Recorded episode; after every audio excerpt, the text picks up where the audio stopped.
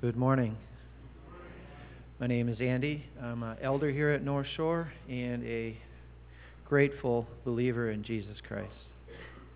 I have scripture reading this morning and then prayer. We'll be reading John 13, verses 1 through 17.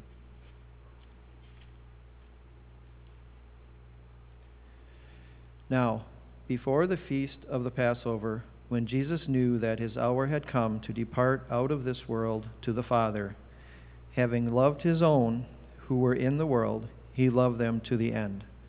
During supper, when the devil had already put it into the heart of Judas Iscariot, Simon's son, to betray him, Jesus, knowing that the Father had given all things into his hands, and that he had come from God and was going back to God, rose from supper. He laid aside his outer garments, and taking a towel, tied it around his waist. Then he poured water into a basin and began to wash the disciples' feet and to wipe them with the towel that was wrapped around him. He came to Simon Peter, who said to him, Lord, do you wash my feet? Jesus answered him, What I am doing you do not understand now, but afterward you will understand. Peter said to him, You shall never wash my feet. Jesus answered him, If I do not wash you, you have no share with me. Simon Peter said to him, Lord, not my feet only, but also my hands and my head. Jesus said to him, The one who has bathed does not need to wash except for his feet, but is completely clean. And you are clean, but not every one of you. For he knew who was to betray him. That was why he said, Not all of you are clean. When he had washed their feet and put on his outer garments and resumed his place, he said to them, Do you understand what I have done to you? You call me teacher and Lord, and you are right, for so I am. If I then, your Lord and teacher, have washed your feet, you also ought to wash one another's feet. For I have given you an example, that you also should do just as I have done to you. Truly, truly, I say to you, a servant is not greater than his master, nor is a messenger greater than the one who sent him. If you know these things, blessed are you if you do them. Let's pray. Our Father God, we thank you this morning for the ability to be here. We thank you for this time to worship you. Our Father, we thank you for the time we've spent worshiping you in praise with song. I thank you for the time we've spent in reading your word. I thank you for your indwelling spirit that enables us to worship you, to give you the glory, the honor, and the praise that are rightly due. God, I thank you that you are here in our midst. Your Holy Spirit dwells within us, in our hearts, and you give us peace and joy and happiness as we give you that honor and glory that you are rightly due. And God, I just thank you again that this body of believers meeting here this morning in Menominee, Michigan, to serve you, our great, glorious God, the creator of this world, the sustainer of all things, the author of life. God, we just cannot be more thankful than we are. God, I ask your blessings on this time we have. I ask that you would bless Duncan. Let him speak your words. Let him deliver your message to your believers here in this building. I also ask your blessings as the teachers as they teach the children that they would learn to know you and to put their faith in you at a young age so that you can guide them as they grow up into your body of believers here. God, I also ask that you would just be with us through the rest of this day as we even leave this service, that we would just be the hearts, the minds, the example of your love as we go out into the community. And we ask this all through your Son, Jesus. Amen.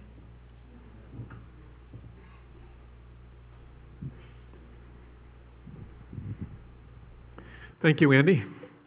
Well, today we begin a new series of messages from the Gospel of John. John's a long book, so we're going to be doing chapters 13 through 17. This particular section of John's gospel is called sometimes the farewell discourse. More often, it's called the upper room discourse.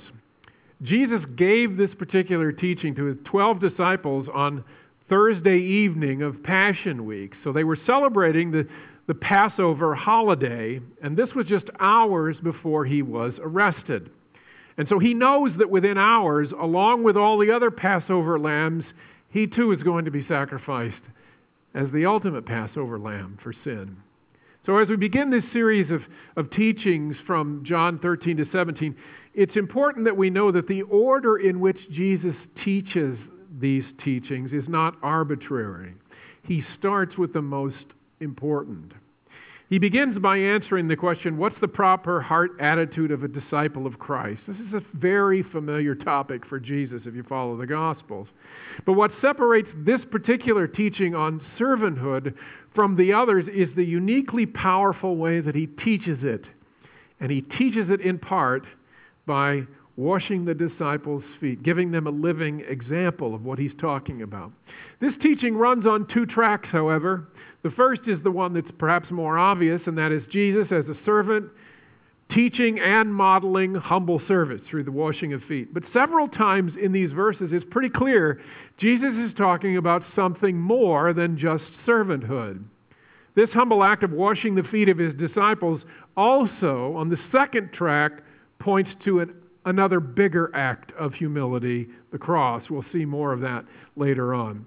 Jesus stressed his priority for his disciples being servants, not only by teaching it first, by the, but by this example that they would never forget. Today, we're going to look at three reasons, three lessons, I should say, Jesus teaches us on the crucial topic of servanthood. Three lessons that Jesus teaches us on the crucial topic of servanthood.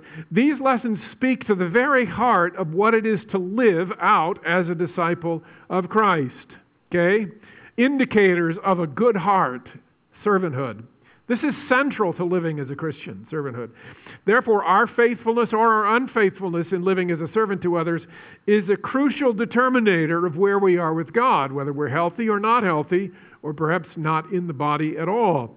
The first lesson about servanthood that Jesus teaches from this foot washing is seen in the great love that motivates Jesus' service to his disciples, the great love that motivates Jesus' service to his disciples. So, servanthood is not in the abstract, it's rooted in something, it's rooted in his love. We know this is a big piece of what Jesus intends to teach us because John says in verse 1 now, before the feast of the Passovers, when, Passover, when Jesus knew that his hour had come to depart out of the world to the Father, having loved his own who were in the world, he loved them to the end. Okay? That's not just in there to make a, a nice summary. This means that he loved them to the end of his life, he loved them to the uttermost. He never failed to love them. And these hours to come, his love for them and for us is never more evident. Let's look at two powerful expressions of Jesus' love that John points out to us here. The first is his love for Judas, his betrayer, and the second is his love for Peter, his disciple. Verse 2 says, During supper, the Passover meal, when the devil had already put it into the heart of Judas Iscariot, Simon's son, to betray him. Okay? That tells us, if nothing else, that the crucifixion of Jesus, though clearly sovereignly orchestrated by the Father, also, Satan had a hand in it. This was, in some sense, satanically inspired as well. Okay? Now, up to this point, we know that Satan had been trying like crazy to keep Jesus away from the cross because he, unlike the disciples, he knew what was at stake there. We see his attempts to keep Jesus away from the cross in Matthew 16. Simon Peter foolishly rebukes Jesus because Jesus is talking about the inevitability of him to go to the cross, and Jesus rebukes him for that attempts to dissuade him from that. Peter rebukes Jesus. And so that's when Jesus calls Peter Satan. Satan was an unknowing tool of Satan in his attempt to keep Jesus from the cross. That's what he's saying. But the devil, by this point, has obviously switched his strategies because he's working to try to get Jesus on the cross, which is why he moved Judas to betray him. So, evidently, Satan's plan B to foil Jesus' attempt to redeem humanity, which is what his purpose was, was to get Jesus to disqualify himself as a Savior by getting him to sin in some way, by orchestrating a terrible satanic onslaught against Jesus in and around his trial and his execution. That too failed. Jesus knew that he was going to be eating the Passover with his betrayer this night. This man, who, along with the other 11 disciples, had had the unspeakable privilege of spending the last three years under the personal tutelage of the greatest teacher who's ever lived, Jesus Christ. But beyond that, Judas had never experienced love from anyone the way he experienced it from Jesus. We know this because Jesus always expresses love perfectly. So Judas has received a perfect expression of love from Jesus for three years. And in exchange for that love, for 30 pieces of silver, Judas turns on him. He turns him over to people who he knew had murderous hatred for him. In washing the feet of Jesus, Jesus took in his hands the dirty feet of the man who helped nail those same hands to a cross. The irony here is really thick. Jesus had known Judas was the betrayer from the moment he chose his disciples he speaks to his disciples in John 6 64, and he says, But there are some of you who do not believe.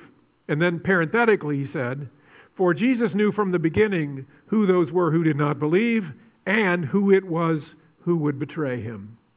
This is, a, this is near the beginning of his ministry. Later on in verse 70 in chapter 6 in the Bread of Life discourse, Jesus says, Did I not choose you, the twelve, and yet one of you is a devil? He spoke of Judas, the son of Simon Iscariot, for he, one of the twelve, was going to betray him. Judas loved Jesus, Jesus loved Judas for three years, knowing that he was a devil. Some modern scholars have tended to be much more easy on Judas, almost making him a victim instead of the villain. Jesus never felt any compassion for Judas. Not here, anyway. Devil is not something that you call someone that you consider a victim.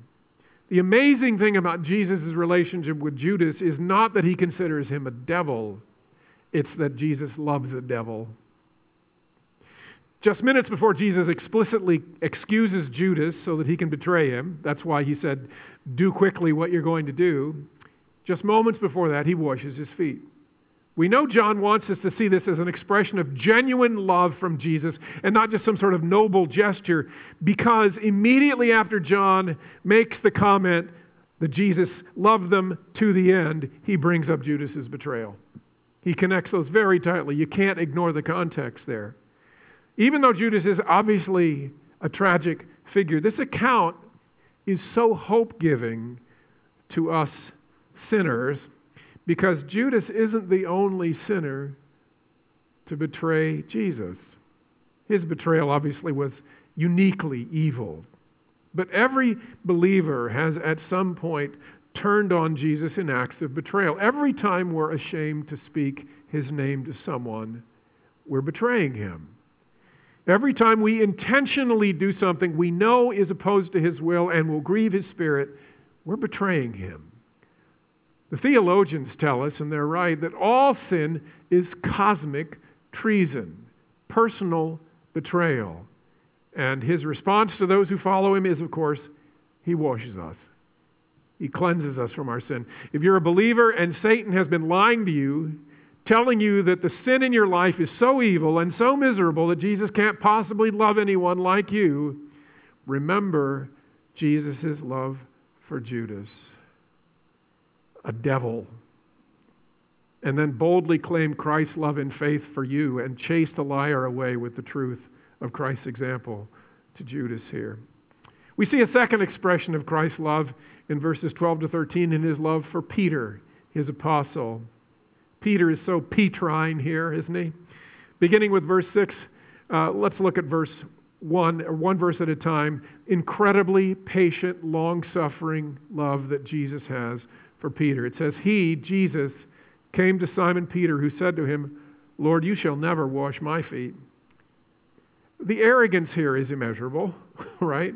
I mean, it's arrogant because he's setting himself apart from the others, but it's really arrogant ultimately because he tells the Lord of the universe that he is wrong about this foot washing thing. He's telling Jesus that his intention to wash his feet was mistaken. Peter vetoes Jesus. As we said, Peter done this before already back in Matthew 16. That resulted in Jesus comparing him to the prince of darkness, but evidently Peter hadn't learned anything from that encounter, and so here in the upper room, he again feels it necessary to correct his master. Notice that Jesus doesn't say to him, Peter, in correcting me, do you harbor a death wish? Or, Peter, you've known me for three years. Have you ever seen me make a mistake? None of that. Jesus has no pride, unlike us, so he doesn't take the sin personally. He doesn't respond to this as a personal insult. This was typical Petrine impulsiveness. And Jesus uses it as an opportunity to teach something about him and the rest of the disciples. After Jesus gently assures Peter that he, Jesus, is not the one mistaken, he tells him, If I do not wash you, you have no share with me. Again, notice how Jesus has switched to this other second track of the teaching, right? He's not speaking primarily about foot washing in that sentence. He's now alluding to a much more profound act of service to which foot washing pointed to that is, the sin cleansing cross of Christ. Now, an appropriate response from Peter to Jesus at this point would have been a very chastened statement like, Well, in that case, Master, may it be to me as you will. Instead, the ever melodramatic Peter responds by requesting that his Lord and Master now give him a bath. What makes Peter's response to Jesus and what makes Jesus' response to Peter even more remarkable is Peter was always making these kind of absurd statements, these over the top, impetuous statements. Peter had a habit of acting out like this. Jesus' response to Peter is even more remarkable when you remember that Jesus knew that within hours, this same outspoken, impetuous Peter, who had been so bold and so brash to correct Jesus, this man, in tremendous cowardice, would three times deny that he even knew Jesus. Jesus knew all that, but in the midst of Peter's glaring foolishness here, he meets him where he is and he loves him. Love is patient, and nobody models the patient love of God like Jesus Christ. Jesus' patient love eventually transformed this impetuous man into the rock, Petros, the rock, through whose preaching would initially build his church. His patient love also transforms us if we genuinely trust in it. Again, this is so encouraging to us because even though our personalities may not be like Peter's, every time we knowingly sin against Jesus, we're saying, Lord, I veto you. And you're just going to have to live with that. See, we better be careful about looking down our nose too hard at Peter. Peter's in all of us. A big part of Jesus' servant heart toward us is his completely undeserving love of us. A frequent New Testament theme, a frequent New Testament theme, as many of us have heard before, is how crucial it is to our spiritual health and maturity, how crucial it is to our spiritual health and maturity to believe in our hearts that God loves me. And he did that with Peter with amazing patience. This is why Paul prays for the believers in Ephesus, because he knows this is so important that these people understand in their hearts that they receive it, that it's embedded into their hearts, never to leave, that God loves them. This is what he prays that Christ may dwell in your hearts through faith, that you, being rooted and grounded in love, may have strength to comprehend with all the saints what is the breadth and length and height and depth, and to know the love of Christ that surpasses knowledge that you may be full, filled with the fullness of God. You need to know it, which surpasses knowledge, that so that you'll be filled with all the fullness of God. That's spiritual maturity. So, first of all, believers must be rooted and grounded in the love of Christ, okay? Rooted, grounded. So, if our relationship with Jesus was a house, the foundation would not be our obedience, it would not be some act of spiritual discipline, it would be our trust in God's love for us. That's foundational. That's where we have to be rooted and grounded. Our trust that God loves us. This means that if our spiritual roots or our foundation is not the faith, the absolute assurance of Christ's love for us, then we can't be spiritually healthy. If that foundation of our faith in His love for us isn't firmly in place, there can't be lasting stability in our lives. We're going to run hot and cold. We're going to run up and down depending how certain or uncertain we are of God's love for us at that moment.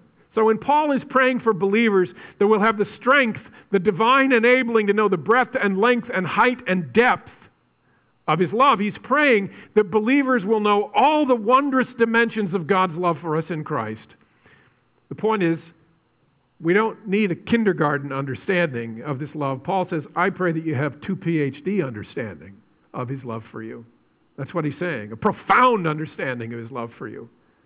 Tim Keller speculates that the breadth of his love, because he doesn't tell us, is probably how many millions and millions of people he's going to save through his death on the cross. The breadth, it's broad, it's all over. The length of his love is probably the kind of benefits that are earned from his love. That is, that is, it's eternal. Okay, the height of his love probably speaks of where it ultimately brings those he loves to heaven with him. And the depth of his love is the scandalous depth that Jesus was willing to stoop to demonstrate his love, to torturously die naked and humiliated as a criminal struck to the wooden cross. Paul prays that we would know all of that, which means it would be good for us to meditate on all of those things—the height and depth and length and breadth of the love of Christ. That's really important. Paul prays that we would be empowered by God to know comprehensively this multi dimensional love for us, okay? Because he's praying, he's asking God to help us as believers comprehend this incomprehensible love. It must be a God given supernatural capacity to know this love that we can't have without God's help. I mean, that's self evident because he prays that we would know what surpasses knowledge. Try that sometime. to know what surpasses what you can know. And yet, that's what Paul prays. This requires an act of God. We can and should t- spend time meditating on His love, meditating on His love, and memorizing scriptures of His promises of love for us. But that alone is not what's going to convince us. It's the Holy Spirit alone who can use these truths to convince us at our heart level of God's love for us because our prideful hearts do not naturally believe that God could love us. The experience of His love is far, far more than just acknowledging the formal doctrine of God's love for us in Christ. What gives joy is the understanding that God loves me. You have little joy in your life, you have little understanding of God's love for you. This kind of shallow understanding of his love that it's kind of a doctrine thing and it's not experience, that's never going to allow you, as Paul says, to be filled with all the fullness of God, spiritual maturity. You can't even approach maturity without having a deep understanding and experience of God's love in Christ for you. And my experience tells me, though they are hesitant to admit it, there are many brothers and sisters in Christ, believers, who are greatly hindered in their maturity because deep down they don't consistently believe this. And their understanding of God's love for them is conditioned upon are they having a good day? Are they having a good week? Are they having a good month? That's not the gospel. Second lesson is in verses 3 to 5. Jesus, knowing that the Father had given all things into his hands and that he had come from God and was going back to God, rose from supper. He laid aside his outer garments and taking a towel, tied it around his waist. Then he poured water into a basin and began to wash the disciples' feet and to wash them with the towel that was wrapped around him. So, a second lesson Jesus teaches about servanthood is the humble acts of service Jesus explicitly exemplifies for his disciple. The humble acts of service Jesus explicitly exemplifies for his disciples. That's the second lesson. In many ways, humility is the most fundamental Christian virtue because it logically precedes all the others. You can say, well, I thought agape or New Testament love was fundamental. Well, that's central. That's obviously the central Christian ethic, but you won't love someone the way you're supposed to if you feel superior to them. Okay? You won't put yourself out in sacrificial love to someone who you proudly assume doesn't deserve it. So, in that sense, humility is required for every other Christian virtue and probably the one place that Jesus describes himself, and he describes himself very few times, the one place he describes himself more explicitly than anyone else is in Matthew chapter 11. What does he say about himself? That should be important. He says, Take my yoke upon you and learn from me, for I am gentle and lowly.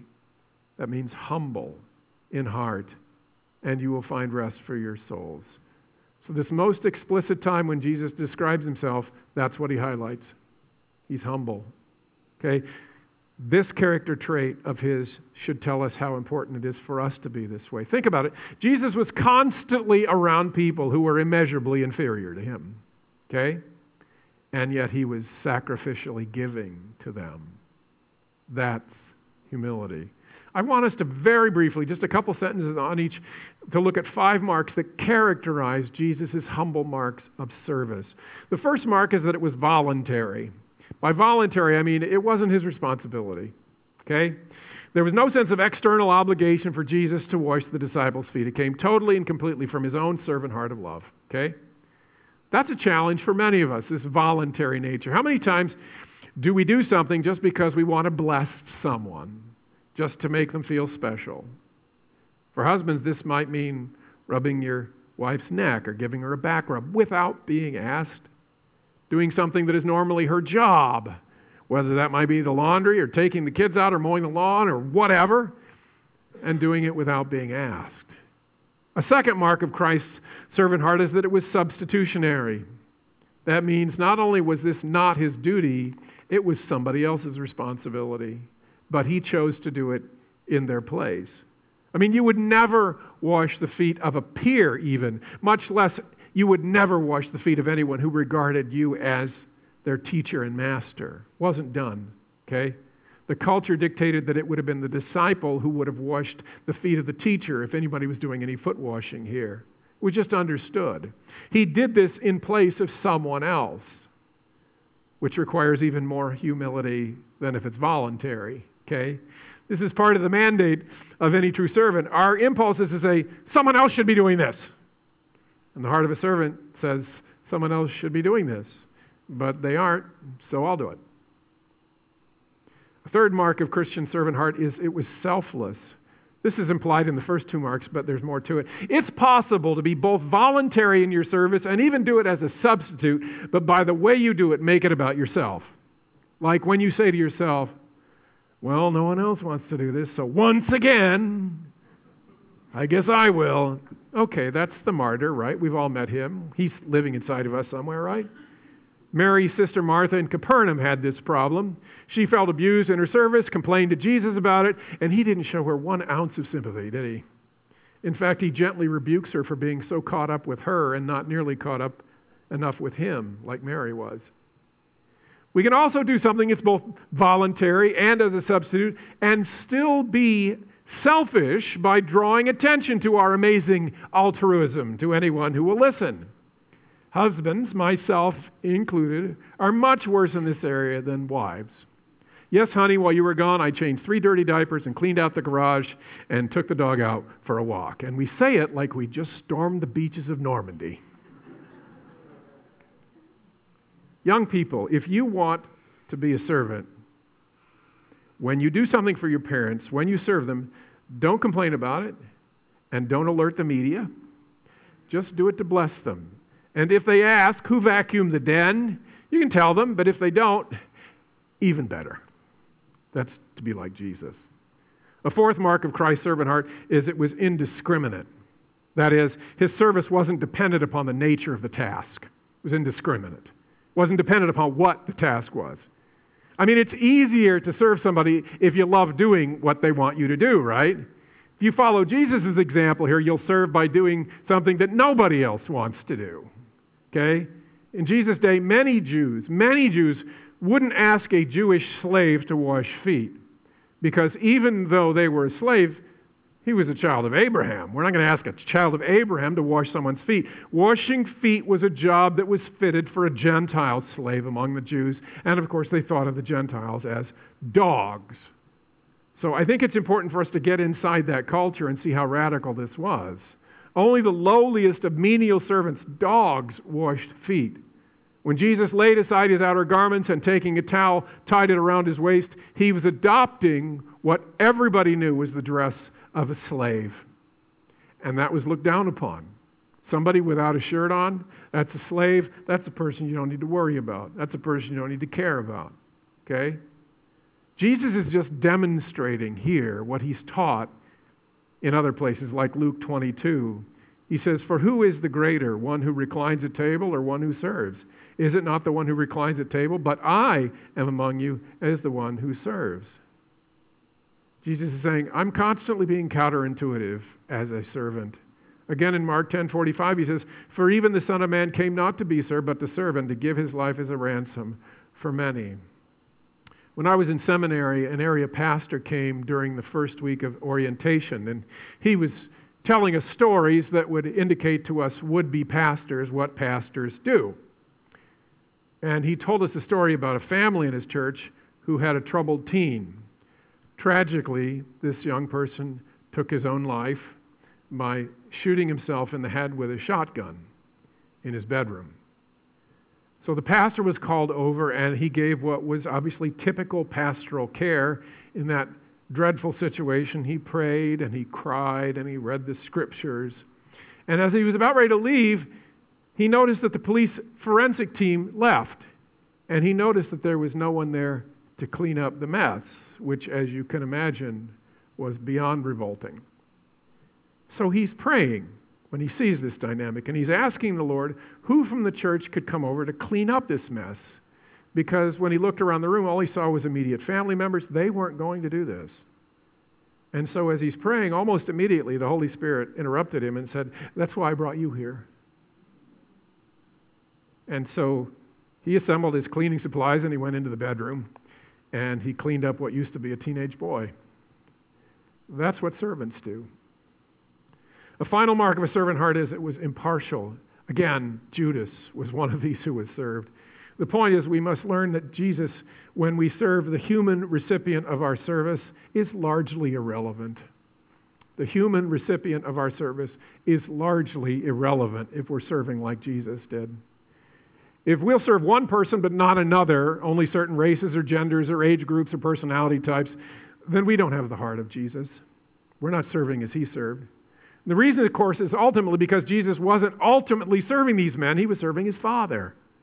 The ultimate target of all of our service should be God, not someone who to us may not seem worthy of our service. The truth from a human perspective is the person we're serving may not deserve it, but God certainly does. Jesus' servant heart was voluntary, substitutionary, selfless, indiscriminate, and impartial. A third and final lesson that Jesus teaches the disciples and us is in the glorious gospel he brought to this world. The glorious gospel that he brought to this world. Again, it's obvious that Jesus intends to teach more here than about foot washing, right? In verse 8, he says, If I do not wash you, Peter, you have no share with me. In verse 10, he says, The one who is bathed does not need to wash except for his feet, but is completely clean. And you are clean, but not every one of you. And he explains in verse 11, For he knew who was to betray him. That's why he said, Not all of you are clean. Oh, clearly, this is a whole lot more about, than about dirty feet, right? He's talking about a clean that's a whole lot different than having clean feet. This is the second track of his teaching we mentioned earlier. The foot washing by Jesus points directly to the cross and to the gospel. It's so important that when we think about this story and read this teaching, that we see it as a prefiguring of the gospel. What I mean by that is he is showing the disciples on a small scale what he will be doing more fully as the suffering servant on the cross. This is intended to be something of an acted out parable pointing to what's going to be the, the true act of service. It's no accident that, like washing the disciples' feet, Jesus' death on the cross was voluntary, substitutionary, selfless, indiscriminate, and impartial. Jesus says, The one who is bathed does not need to wash except for his feet, but is completely clean. And you are clean, but not every one of you. And of course, what he's saying is once you've come to faith in Christ, trusting in him alone for your salvation, you're clean, you're pristine, you're forgiven of all your sin. And as much as the enemy might try to convince us otherwise, if you're trusting in Christ as your Savior and your Lord and your treasure, the rotten season of sin you may have just gone through, no matter how shameful it is to you, is cleansed by the blood of the Lamb. Do we believe that? We believe that for others. Do we believe it for ourselves? If you're in Christ, you've been given a spiritual bath with the only solvent that can cleanse away the stain of our sin, and that, of course, is the blood of Jesus. We need to regularly confess our sin, according to 1 John 1 9, but that's not what gives us ultimate forgiveness. That's to maintain fellowship with Jesus.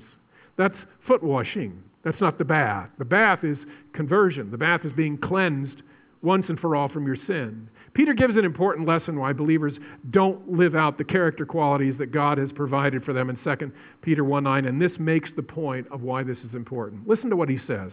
He says, For whoever lacks these qualities is so nearsighted that he is blind, having forgotten that he was cleansed from his former sins. Do you hear that?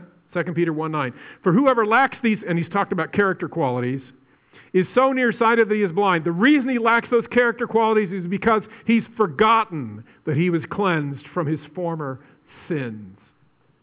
Okay? Everything important you learn in kindergarten, right? That's the way it is with the gospel.